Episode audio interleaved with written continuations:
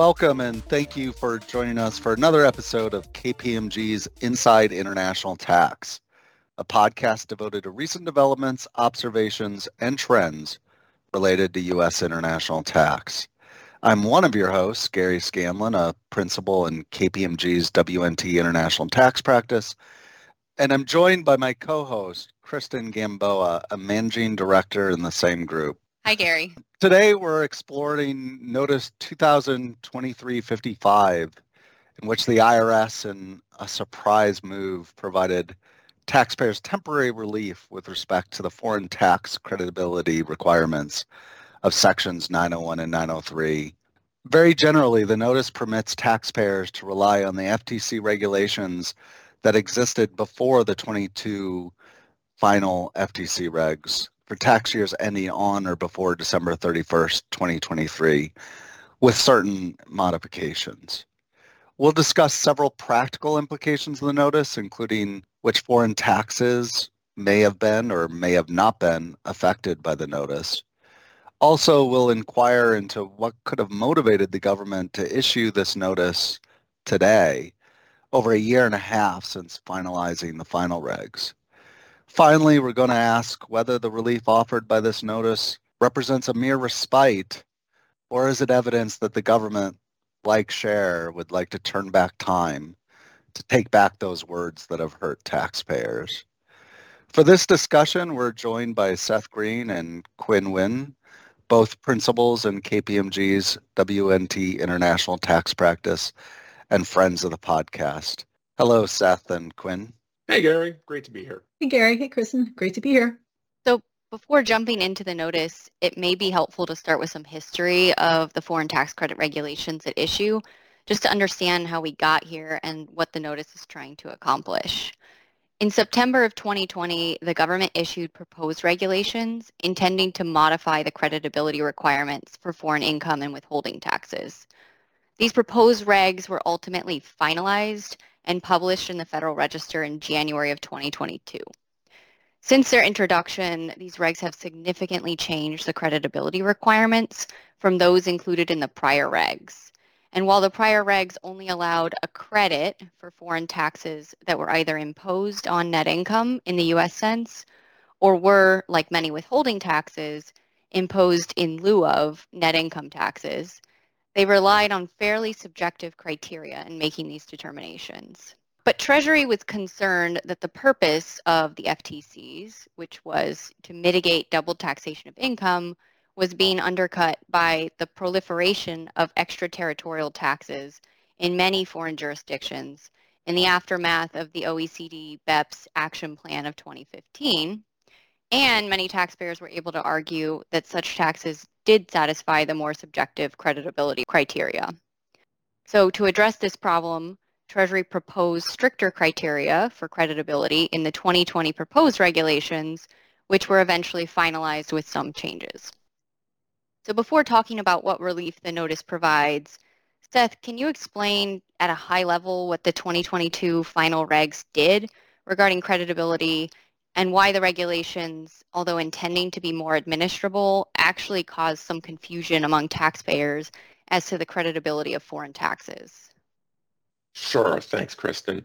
So as you said, old law was somewhat subjective. The phrase used in the old pre-2020 regs was that a tax had to be an income tax in its predominant character. There were requirements there regarding realization, gross receipts, and, and reaching net income which largely are mirrored in the new final regs, the 2022 regs. But in the old regs, it was a predominant character test. So as long as you were close enough, which wasn't particularly defined what was close enough, but as long as you were close enough on those three requirements of realization, gross receipts, and net income, you were an income tax. The new regs kept that framework with an addition or two that we'll get to. They kept that framework but they became a bit more mechanical, maybe a lot more mechanical, especially in the first instance as relates to cost recovery.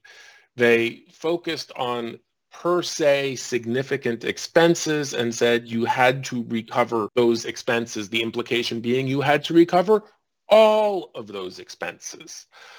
There's some outs there in, that have been there since the beginning and that have also been adjusted by the technical correction and, and proposed regs to you know, say that if there is an exception that if a deduction is disallowed for to prevent base erosion or profit shifting, again, a, a nod to the OECD, or whether a deduction is disallowed for a public policy reason, that maybe it's okay. And then also in the proposed regs, a little bit of a de minimis test, although the de minimis test is a lot narrower than you might think because it seems to apply only where kind of a fraction of deductions, a mechanical fraction of deductions are, are disallowed. We got these things, but the structure of the regs and, and the reason that they, in my view, are not more administrable than the old regs is that you appear to need to know literally every deduction disallowance that arises under a given foreign tax regime. Not most, not the important ones, all of them. Because you are looking for a potential disallowance that falls within one of these significant categories and which is not phrased as a kind of haircut a percentage and which can't necessarily be tied to base erosion or profit shifting or a public policy such as we see in the Internal Revenue Code. So how do you prove the negative that no such disallowance exists under foreign law? I don't know how you prove that negative. And, and so that is a troubling aspect of the final regs. And, and I think the government has gotten that criticism. They've attempted to respond to it, again, through the technical corrections and, and through the proposed regs.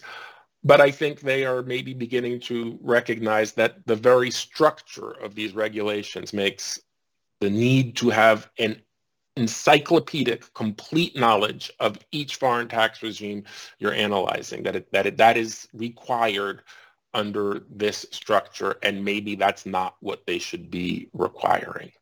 So that's one really important piece of the background here. The other important piece of the background and which they're backing off of for now, but they did some saber rattling around DSTs was the brand new attribution rule that was introduced in these new final regs. The basically an attempt to create a jurisdictional nexus between the taxing jurisdiction and the income that is being taxed they're trying to create that nexus in line with how the U.S. taxes foreign persons on what the U.S. believes to be income with a U.S. nexus. But we're discovering that even beyond, you know, quote unquote extraterritorial taxes or DSTs, the rest of the world doesn't necessarily line up with the U.S. in their thought of what Nexus looks like. The mm-hmm. most obvious one, which again, the government has attempted to react to, is the sourcing of royalties. Is it sourced based on where the IP is used, or is it sourced based on the residence of the payor? There's also just a whole lot of ambiguity in the case of territorial or quasi-territorial tax systems. The regs basically create a bright line distinction in a number of ways between the taxation of residents of a jurisdiction and non-residents, but they define residents to be people who are taxed on the basis of their residence. That is the nexus on which the taxing authority stands. And there are a lot of jurisdictions that by and large don't care about residents. They tax everyone almost exactly the same regardless of where an individual lives or an entity is formed. But then you start finding these little quirks that maybe aren't entirely residence agnostic. And those rules don't fit in well with these final regs where, where we get those things that don't line up with the US paradigm. So that's, I think, how we got where we are. That's helpful background. I think it's interesting because the government finalized the 2020 proposed regs without receiving many comments. And as you just described, these regulations made significant changes to the creditability requirements. So it seems surprising that more taxpayers didn't submit comments on these proposed regs. Any thought as to why that was? I think there are a few reasons. One reason is if you go back to 2020, we were dealing with sort of an overload of new law. You know, we had just gotten a whole bunch of expense allocation rules. We had been dealing with the 904 basketing rules that were new and changed and the branch basket. So not, I mean, and all sorts of other stuff coming out of TCJA, but even particularly in the foreign tax credit world, there was already a bit of overload. And, and over and above that, by the time we got the 2020 proposed regs, Pillar 2 was kind of moving along. And Pillar 1, not just Pillar 2, but also Pillar 1, and in, in particular, trying to get a global resolution on DSTs, which were largely a focus of these proposed regs. So I think people were sort of hoping or expecting that maybe this stuff would move on a somewhat slower track and really be coordinated with global developments and it wasn't really going to be quite what it looked like which was the US asserting that US notions of what is a tax regime were the definition of what is a tax but that's not what happened rather they did go forward in this precise way where the, the US baseline formed the yardstick against which other taxes were tested for creditability. And as I said, you know, the more you look, the more you realize that yardstick doesn't measure what we think it's measuring necessarily. That's helpful. So let's move to the notice. As you highlighted, the requirements for the creditability of net income taxes especially saw a lot of changes under the 2022 regulations. So let's first start with what this notice means for foreign income taxes that U.S. taxpayers may be looking to seek credit for in the U.S. during the relief period. How does the notice deal with the net income requirements during the relief period provided by the notice? Well, so as to the definition of what is a net income tax, they largely just say go read 901-2A as it existed prior to the adoption of the 2022 final reg. So that's throwing us back to the status quo ante, whatever it was on I forgot the date in January, but you know, at the end of 2021, whatever it was at the end of 2021, that's what it is until this notice period expires. They did make one very targeted change in this context where in the context of determining whether a tax came close enough to reaching net income under 901-2A, there was a reference to whether something might be a non-confiscatory gross basis tax. And they apparently had the concern that some DSTs could be read to have fit within that exception of the pre-2022 regulations. I personally don't think a lot of people were taking that view, but I guess it was conceivable. So they went out of their way to redraft that section and tell us that when we're otherwise applying 901-2C, we have to substitute a few words that will tell us, no, really these gross basis DSTs are not okay. But so putting aside DSTs, where we are is if you had a tax that you're comfortable was creditable pre-2022, it's creditable until this notice expires. If you had a tax that pre-2022 you were pretty sure was non-creditable, well then you ought to be pretty sure it's still non-creditable. If you have a tax where either you know you'd never paid it pre-22 or it hadn't been significant so you hadn't really dug in on it, or maybe it's some tax that was adopted after 2021, then you're going to have to go back and look at it and measure it against old law. You can't just rely on what you used to be doing. But to the extent you have a comfortable position that you were taking eyes open pre-2022, that's where we are again, again, as to net income taxes. So that answers the question with respect to net income taxes. But what about in lieu of taxes, such as withholding taxes? Are we back to where we were before the 2022 final regs, or are we somewhere else? There we're somewhere else, to be honest. I don't know that it's going to be tremendously significant for a lot of taxpayers, but we are somewhere else. Pre-2022, the 903 regs of governing in lieu of taxes pretty much just required that there was a substitution, that the withholding tax applied in substitution for the generally imposed net income tax. There was also a requirement that there be a generally imposed net income tax, which was carried forward. The final regulations, the 2022 final regulations, which continue to apply in this regard, added to that substitution requirement that you can't be subject to the generally imposed net income tax and the withholding tax on the same income. They added to that a connectivity requirement. The, they call it the close connection test is one half of it, that, that you can prove that in adopting this withholding tax or this in lieu of tax, it doesn't have to be a withholding tax to be an in lieu of tax, but that in adopting this in lieu of tax, the foreign jurisdiction kind of thought about the trade-offs between the withholding tax and the generally imposed net income tax and consciously chose to apply the one instead of the other. The old regs were actually quite clear that, you know, proving out any sort of subjective intent was not an element of the old regs.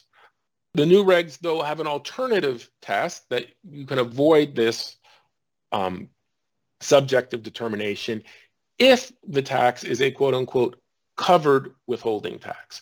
And a covered withholding tax is, as it sounds, a withholding tax, although not necessarily in the sense we normally think of one. The, the reference is to the 901K rules on non-creditability of certain withholding taxes.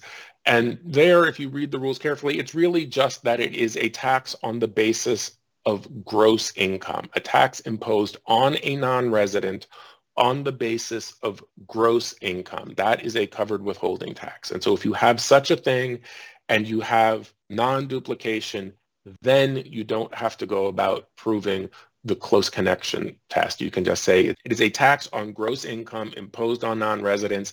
There is no duplication, therefore creditable. What the 2022 final regulations originally had, but which has been withdrawn here, is they had the attribution, the nexus requirement was also part of the 903 test. And that part of the 903 test has been suspended along with all of the rules that we've talked about for the net income taxes. Thanks. So the notice clearly provides relief as you just described, but it's pretty clear that the relief that's provided is only temporary. How long does the notice currently say that taxpayers can rely on it?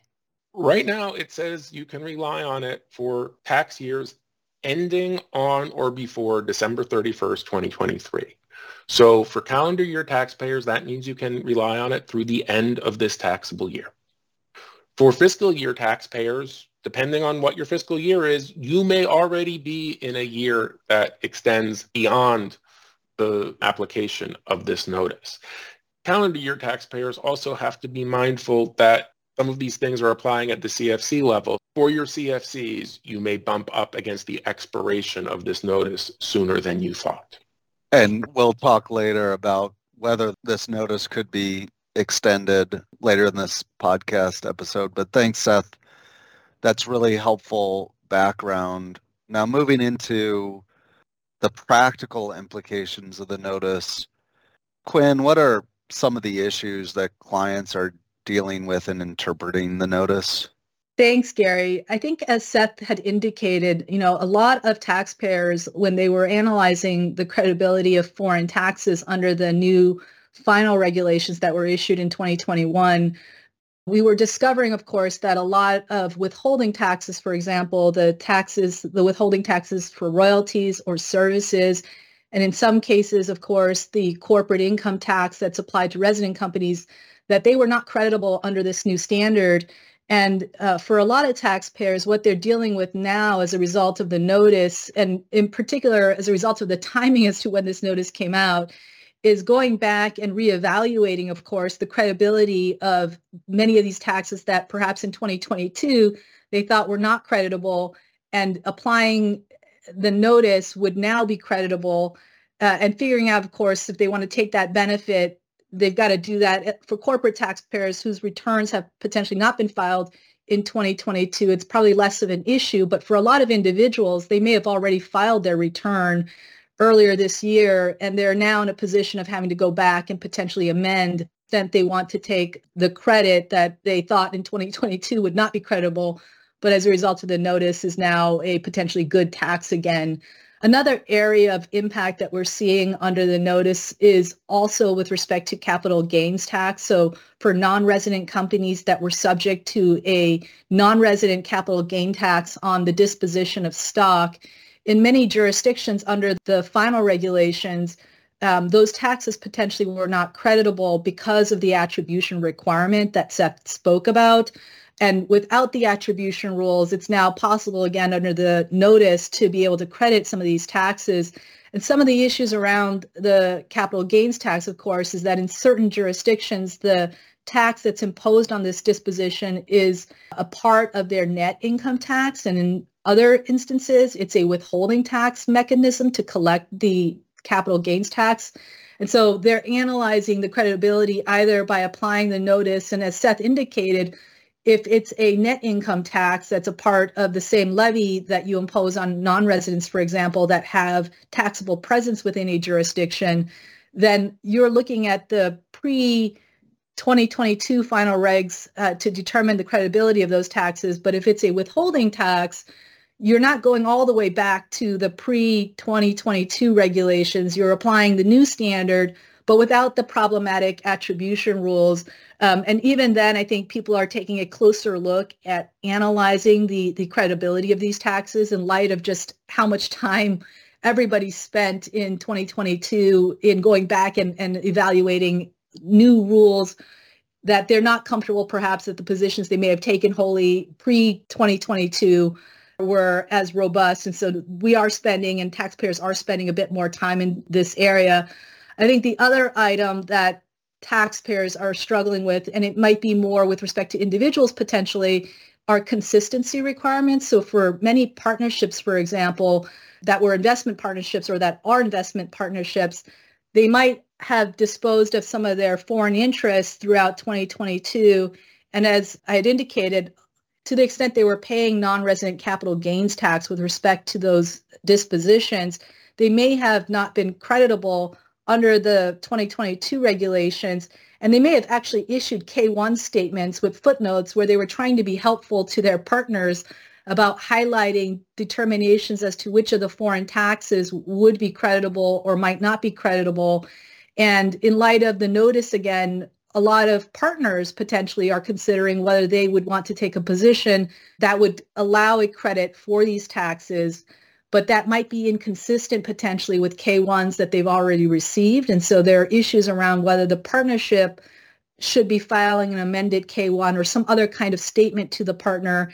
And in the absence of that amended K1 or other statement, whether the partner that's taking a position that the tax is now creditable, whether they'll be inconsistent with the partnership reporting statements. And that becomes potentially problematic if you're moving into compliance, that they're taking positions somewhat inconsistent with the partnership reporting that they would need to flag. And then similarly, if the individual had received or if the partner had received and made determinations of foreign tax creditability directly outside of the partnership, I think issues are also being raised about consistency. You know, if they follow what the partnership has reported, but if they're also paying direct taxes, do they need to be consistent in their treatment with respect to this notice and how that plays out? I think the other area that we are getting questions about and that taxpayers are probably paying more attention to is, as Seth and Kristen had indicated, when the final regulations or even the proposed regulations in 2020 came out, there were not necessarily a whole lot of comments that came in with respect to the regulations. And when they were finalized without much change, I think a lot of taxpayers were caught clearly off guard by what had happened. And I think clearly in the notice, there is a signal that Treasury is open to taking on board issues that taxpayers have encountered in interpreting these regulations and then also recommendations potentially on how to solve for them. And I think a lot of taxpayers are probably paying more attention to and have more of an interest in actually lodging comments with Treasury in order to get whatever package of new regulations that Treasury is considering to be modified or, or moderated in some fashion. Th- thanks, Gwen. There's a lot there. Let's talk a little bit about some specific taxes. I recall that the Italian IRAP was perhaps problematic under the final regs. How we analyze that after the notice? Yeah, that one is an interesting uh, question, Gary, because before the final regulations were released, I think people had questioned whether the IRAP was credible under the pre-2022 regulations. And in part, that was informed by the U.S.-Italy tax treaty. So under the U.S.-Italy tax treaty, the Treasury Department or uh, negotiated in that agreement is a statement that the Italian IRAP would be partly creditable. And if you look at the technical explanation to that treaty, I think there is a view that the IRAP generally would not have been considered a net income tax that would have been, you know, a predominant character, which uh, under the old standard, a net income tax. But nonetheless, Treasury agreed to cover a part of the IRAP. And through the technical explanation, there is a formula for how you compute what portion of the IRAP would be creditable under the treaty.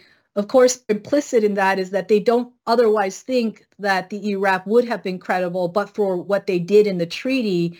And so I think taxpayers who are taking note of this notice and thinking about their pre-2022 position, they, I don't think they're fully comfortable that all of the IRAP, for example, is creditable because there's an inference, at least in the treaty, that not all of it would have been credible. And in fact, maybe none of it would have been credible in the absence of the treaty applying.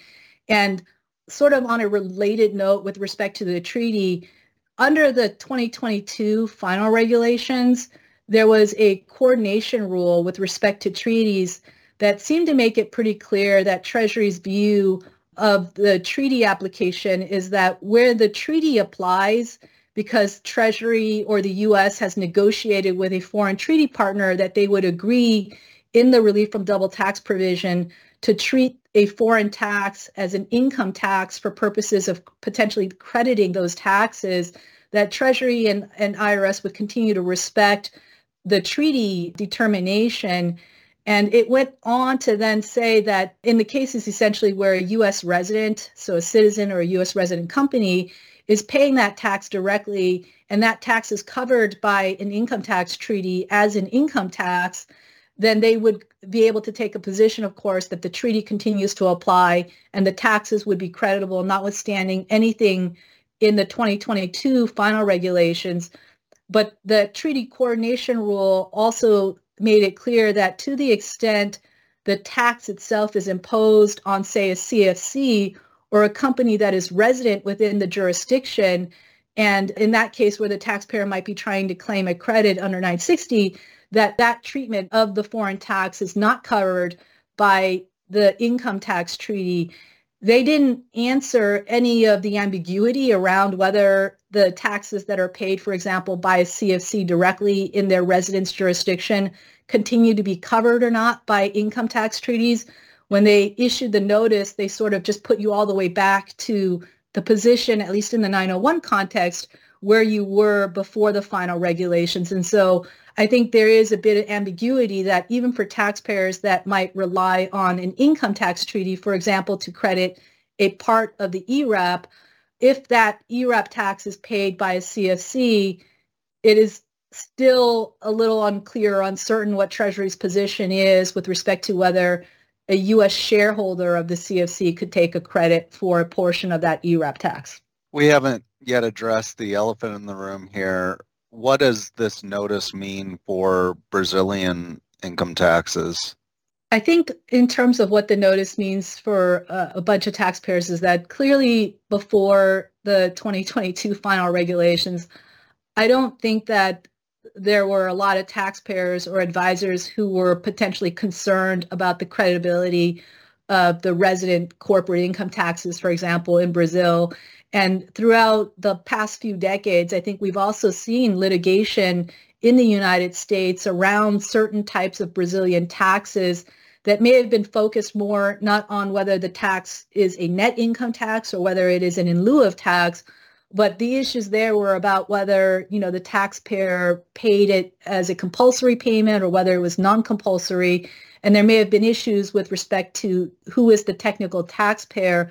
But implicit, I think, in the litigation is that no one questioned the underlying creditability of the Brazilian taxes. And I think a lot of taxpayers are probably going to take consistent positions with where they were in 2021 with respect to Brazil. I, I think that is, is part of, of the direction of travel, I guess, in light of the notice.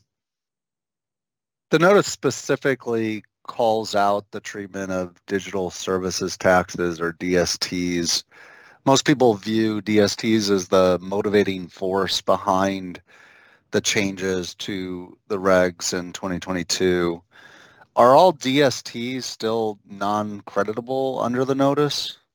I think as Seth had indicated, when they issued the notice, they largely put you back in the position that you were in for a net income tax pre-2022 final tax credit regulations, with the exception of some modest changes, minor changes to the non-confiscatory rule, which kind of makes it clear that if you're dealing with a gross income or gross receipts tax, those types of taxes, you know, with the exception of it being imposed largely on investment income or wages, would not be good net income taxes. And so a DST, at least under the notice, I think they make a fairly clear statement that most digital services taxes, because they are on gross income or gross receipts, would not meet the 901 standard, even pre-2022 foreign tax credit regulations or under the notice baseline.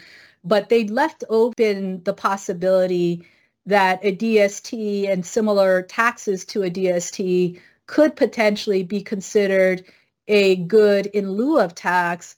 And in the notice, they focus a lot on issues around non-duplication. And so many DSTs will not satisfy the 903 regulations because they may be duplicative of other net income taxes that a foreign jurisdiction is imposing. And so they won't be wholly in lieu of or in substitution for the net income taxes.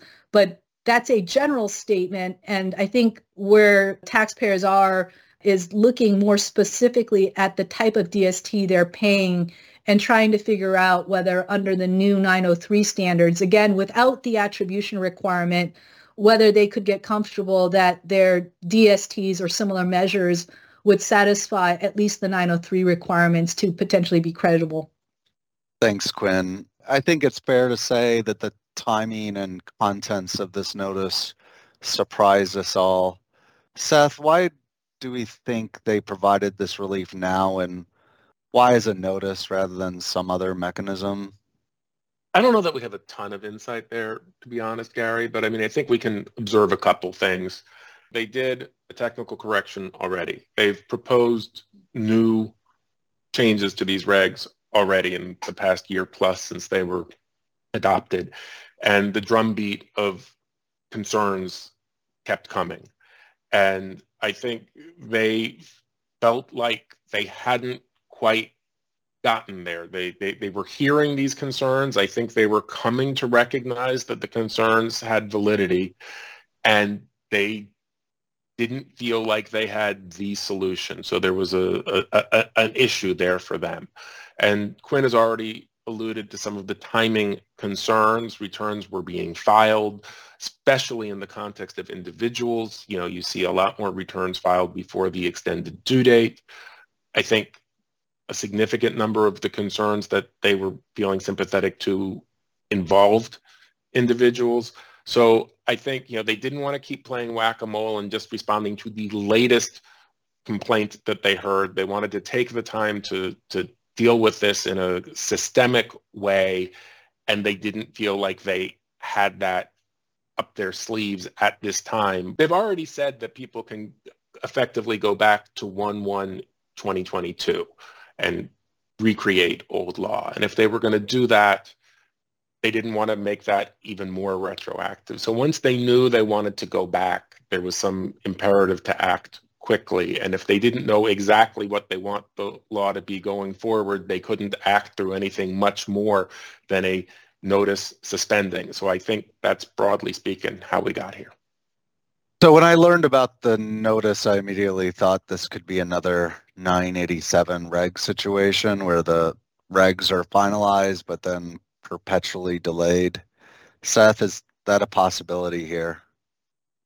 I don't know. I, I, I think probably not. I went the same place that you did, certainly.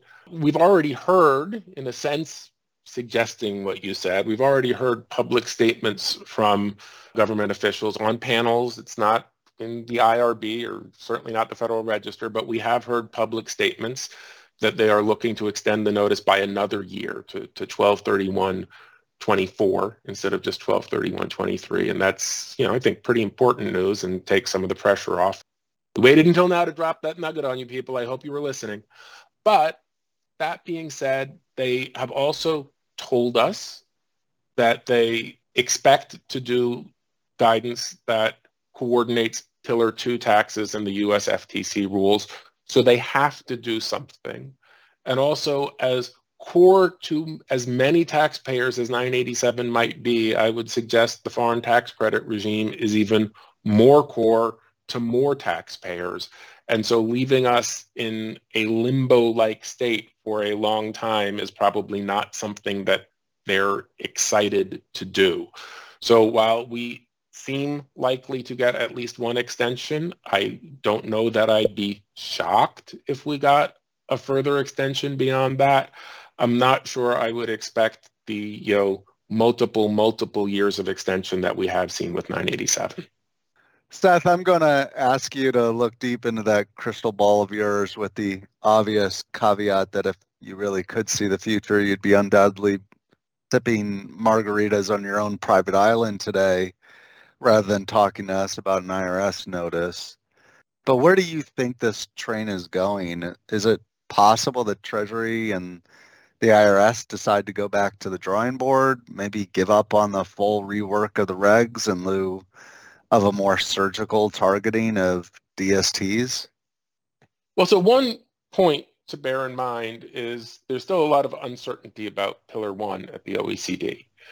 And if we do get a Pillar 1 resolution, that's a big if, but if we do get a Pillar 1 resolution, we would not expect there to be a lot of DSTs that we have to be addressing. So, you know, that's a watch this space kind of issue. Maybe DSTs get dealt with another way. The other thing I would say is putting aside DSTs and targeting novel extraterritorial taxes as the preamble to the regs suggested. There was definitely a philosophical change between the old regulations and the very subjective predominant character test and the new regulations which attempted to be more prescriptive and um, require a more mechanical approach to analyzing a foreign tax regime to determine whether it was creditable. I have my own views as to which of those approaches is preferable, but I'm not in the government, and I don't think that particular aspect of the change in law that the 2022 regulations represented is something the government is fully on board giving up on. I think they recognize that they have to think about it. And so they might change their mind. They might go back closer to old law. But I am pretty confident they have not in their minds committed to doing that. They might think there is some other way to be more mechanical, more quote unquote objective to achieve some of the goals that they set out for in these 2022 final regulations. I have my doubts as to whether you can achieve mechanical while still not raising that problem I alluded to at the beginning of needing to know every detail of the foreign law. I don't know if you can really square that circle but I think they're going to try and, you know, they might succeed. The fact that I don't know how to do it doesn't mean it can't be done. So thank you, Seth and Quinn, for joining us today to discuss the relief provided in Notice 2023-55. As you both explained, the temporary relief provided is certainly helpful, especially as we approach tax return filing deadlines in the coming months. That being said, it still remains to be seen when the next round of guidance will be released, how comprehensive that guidance will be, and what it will all mean for companies that will be subject to Pillar 2 top-up taxes in the future.